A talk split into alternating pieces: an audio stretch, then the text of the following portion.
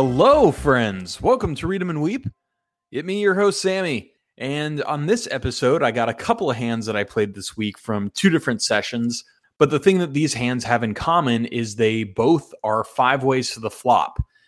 And in live poker, man, you see these extreme multi way scenarios quite a bit. Online, you never see them. But in live poker, it's kind of the nature of the beast. And if you're able to navigate these spots well, it can be a huge source of profit. And in this episode, I do navigate one of the situations well. In both hands, I try to pull off slick little multi way bluffs. One of them, I find a good spot and everything lines up and I get it through. And the other one, I, uh, I crash and burn in an ill advised manner. So let's quit pussyfooting around. Let's get into the hands. All right, hand one. This hand comes from earlier tonight, actually. I played a session at my hometown casino, the California Grand, and we're playing 235 with a 1K max. In early position, recreational limps for five, and then the next guy in early position raises to 20. There's two callers after that, and it gets to me on the button, and I have ace jack offsuit. And I decide to call. Certainly, you can mix in some three bets with this hand, but in general, my strategy from the button is to have a lot of flat calls. And my three bets are going to be derived from a really polarized range, really top end hand like aces, kings, ace, king, ace, queen, hands like that. And then some really junky hands, you know, hands like five, six suited or king deuce suited occasionally. Ace Jack is just kind of a medium strength hand. So I don't really u- want to use it as a three bet all that often. So I call. And the early position limper calls too. So we go five ways to this flop. I'm on the button. I have Ace Jack offsuit. And the flop comes Queen, Queen, nine with two spades. Again, I have Ace Jack offsuit and I have the Ace of Spades. So the early position limper checks and the original raiser checks. And then it gets a third guy, but the fourth guy actually checks at a turn. And the third guy, who's this very recreational player, he sees the guy check out a turn and then he quickly bets 35 into 100. Now the guy who's trying to check folds and it gets to me. So again, the flop is queen, queen, nine with two spades. I have ace jack with the ace of spades. And I decide to call here for a couple of reasons. Number one, I don't think that my hand certainly is very good at this point, but I really have some good properties to turn my hand into, into a bluff later in, in the pot. So it's queen, queen, nine, two spades. I have the ace of spades. I also have a jack. So I figure that if the board runs out in a way where a third spade card or a king or an eight come, uh, I can represent the jack 10 straight or I can represent the flush. Having blockers to both of those hands is mega important. The second factor is that this recreational player who's bet out 35 into 100, he's already made a couple of really big folds. Uh, earlier, he folded 10 7 on a jack 9 8 flop. So he flopped the second nuts and he bet and this guy called and he bet and this guy called and then on the river he bets and the guy raises them all in when the board pairs. And he ended up folding the hand and the guy showed him a full house. And then he made another big fold later. But the point is is that this guy has shown that he can lay down a hand. Like some recreationals will never fold and you don't really want to bluff those guys but this guy seemed pretty bluffable uh, the other thing was he got kind of positive reinforcement because he was right to make both of these folds, and, and the people showed it to him. So I figure he will be in a folding mood uh, should the correct cards come for me. So I decide to float the 35. And that's another part is the the bet was only a third of the pot, so I'm getting like four to one. So I decide to float in position, and the early position limp caller also now check calls. So we go three ways to a turn with a little more than 200 in the pot. And the turn comes an amazing card for me. It comes the King of Spades, filling both draws, filling both the Jack 10 straight draw and the flush draw. And these are both the hands I'm trying to represent. So here we go, buddy. We are about to get busy. The early position check caller, he checks. And now the recreational player bets 45 and I am following through with my plan. The recreational player has about 750 or 800 in front of him. So I figure if I raise here to about 200, even if he calls, even if he's got a queen in this spot, and I think he often does have a queen because even though the flush came out, he still continues to bet, but he made this tiny little bitch ass bet. Like he wasn't sure that he should check, but he didn't want to bet big because he's scared of the flush. Like for sure, this guy likely has a queen. And a lot of the time, you don't really want to bluff people off really strong hands. But I just think in this situation with my blockers against this guy who's who's shown that he can fold big hands, he may call this raise on the turn, but then I'm going to blast off for his last like 550 or 600 on the river. And no goddamn way this guy's going to be able to call. He's going to make another big fold and we're going to win the pot. So this is the plan that I have and I see it really clearly and I think it's a pretty good plan. So the guy bets 45, I raise to 200. Now the early position guy who limp called pre and, and check called on the flop, he laughs ruefully. He shows his hand to his neighbor and he folds. And it gets back to our victim in middle position, the recreational guy. And he thinks not very long before shoving it in my eye. He just jams it all in and I snap fold and he takes the pot. All right let's talk about the reasons why I screwed this hand up because I think I did have some good reasons for floating the flop and planning to to kind of bluff it later in the hand, uh, considering the player and the properties of my of my hand. But there are two big problems with my plan here. Number one, I think floating uh, with the intention of taking the the pot away later is a really good idea, but not necessarily when it's five ways. There's just too many hands that can be out there that can really screw with you. You know, people can be slow playing queens, people can be slow slow playing, you know, the under full of nines. Uh, people can be slow playing full houses with queen nine. I mean, it's just like when the more players there are in the pot, the more chance you have of getting screwed here. So I think this play would be pretty reasonable heads up or maybe even three handed, but five ways, man, it is just too optimistic to float basically naked on the flop and then plan to take it away later. It's just a little too elaborate and you just run into too much resistance. The other part of the plan, and here's where I really think I should have abandoned it, is when the early position guy overcalls on the flop, right? It came queen, queen, nine with two spades. The recreational guy bet four, uh, 35 and I called it. And now the early position guy overcalled the 35. What the fuck do I think he's overcalling with? Right? Do I think he's overcalling with a nine? No. He almost always either has a queen and he's trapping, or he's got a full house and he's trapping, or he's got a draw. And when the king of spades comes in on the turn, he made it. Now he ended up folding, but after the hand, he told us that he had made a flush.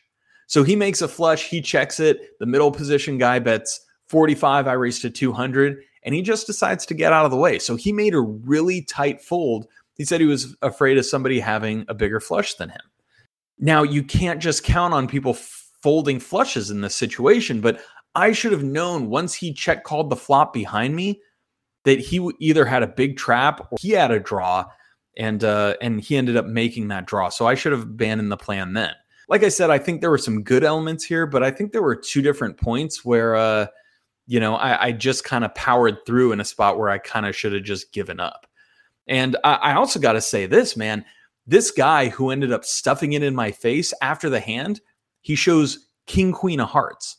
So he made the top full house, well, the second top full house, but essentially the effective nuts. And he three bet jammed in my face. I'm super lucky that he did that because if he had just called and checked the river, I would have bombed it and lost all my damn money. I actually got really, really lucky not to blow all my money. You know, some guy folded a flush, the other guy three bet jammed the flop with a full house. Like it all saved me money. But in the end, you know, I lost almost $250 that I didn't need to lose on this kind of ill advised, elaborate bluff, five ways, fire me into the goddamn sun. All right, let's get on to hand two, a uh, five way bluff that I actually do pull off, uh, which is way cooler than this one. Stay tuned for that.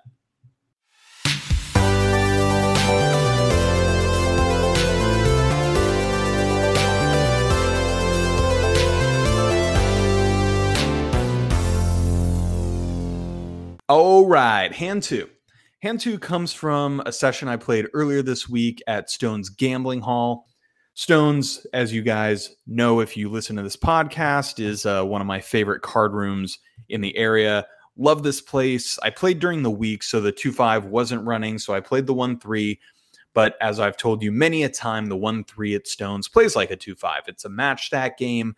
So stacks are often in the four figures and it's often straddled as this hand is. So this hand is 136 and there are three limps and it gets to me on the button and I have 7 6 offsuit. So I play a predominantly razor fold strategy pre-flop, but there is the rare occasion where I will overlimp and this certainly qualifies. Uh, I think this hand is far too weak to raise uh, just because it's it's offsuit and there are already multiple limpers. So even if I raise, I have to raise big. And even then, I'm probably going to get some callers. And it's just not a hand that really has a lot of barrel ability post flop the way I like to play. That said, there's already a bunch of limpers. I have the button. I'm certainly not folding the hand. So I think this hand is okay to limp. I do limp. And one of the blinds calls, and we end up going five ways to a flop and the flop is Jack 4 3 Rainbow. So with our 7 6 offsuit, we flop a gutter ball to the nuts if a 5 comes. The big blind checks, and now the straddle leads out for 20 into a pot of 35 ish. The cutoff next to me calls. Uh, there's a couple of folds. The cutoff calls, it gets to me, and I decide to call the 20. Uh, I am more than a thousand deep with the original raiser. And I just think, man, if I drill a five and he has a good hand, like two pair or make something like that, or just a jack he can't let go of, I can win a pretty big pot. So I decide to peel for 20. And the big blind actually check calls the 22. So four of us continue to the turn. Jack 4 3 on the flop, and the turn comes a nine. So pretty blankish card. The big blind checks again. Now the straddle, who let out on the flop, he checks.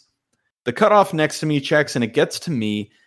And I don't love the idea of bluffing here. There's just multiple people who've already said they have a little bit of something, and it'll generally take uh, multiple barrels to get this through. And it's just not a spot that I think is that great. So I just decide to check back, see if I can bink my five. And we do not bink a five. It comes an offsuit deuce. So the board is run out. Jack four three nine deuce. We're left with our dick in our hand with seven six high, and now the big blind leads out into the field for twenty dollars. Twenty bucks into a pot of like one fifteen. The straddle, who is the guy who let out for 20 on the flop and then checked the turn, he now calls the 20. The cutoff next to me folds and it gets to me, and I see a golden fucking opportunity. Why do I see the opportunity? Well, for two main reasons. Number one, I think both of these players have really weak hands. The big blind uh, just check called on the flop and then check the turn, and now he's betting 20 bucks into 115, almost a sixth of the pot.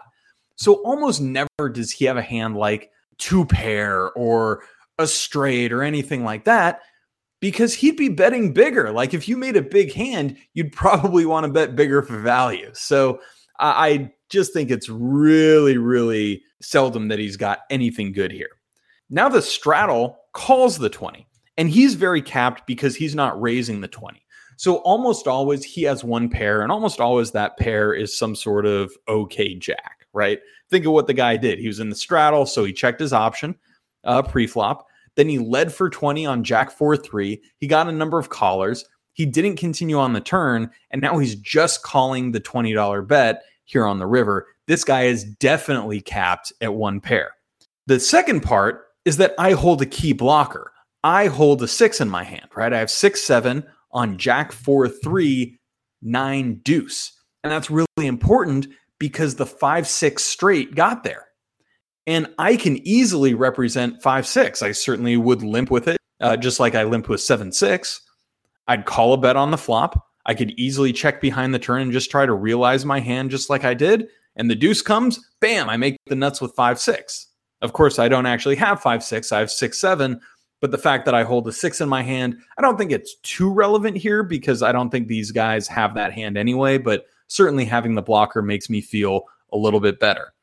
So I decide to pull the trigger. and I raise pretty large. I raise to 150. The big blind thinks about it for a while, looks pissed off, looks perturbed, and he mucks his hand. And I'm expecting the straddle to fold his hand really quick, but he goes deep into the tank. But you, you guys already got the spoiler early in the episode. You know he folds his hand. You know he folds his hand, and he does. And I take down the pot. And I think this was just a slick little bluff, right? This is a situation where multi way, a lot of the times you're going to want to play pretty honestly. I don't think there's that many great opportunities to make bluffs multi way, but I definitely try to do it more than most people, I think.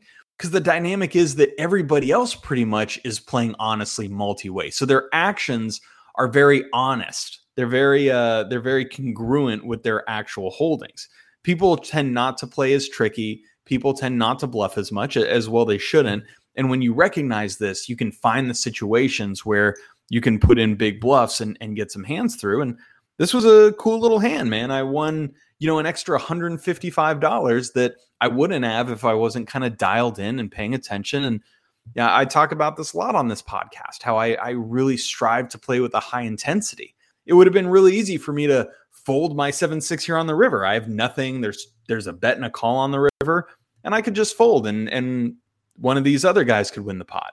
But you know what? Fuck all that. These guys didn't deserve this pot. They're playing their hands super weak. They're playing their hands face up. And I think if you can just take advantage of these spots once a session or even once every couple of sessions, man, that's just a big boost to your win rate. And it's something that that I really try to focus in on, just finding these spots that that aren't super obvious, but if you're really paying attention, you know, just a huge source of value. So yeah, man, congratulations to me. I'm proud of myself.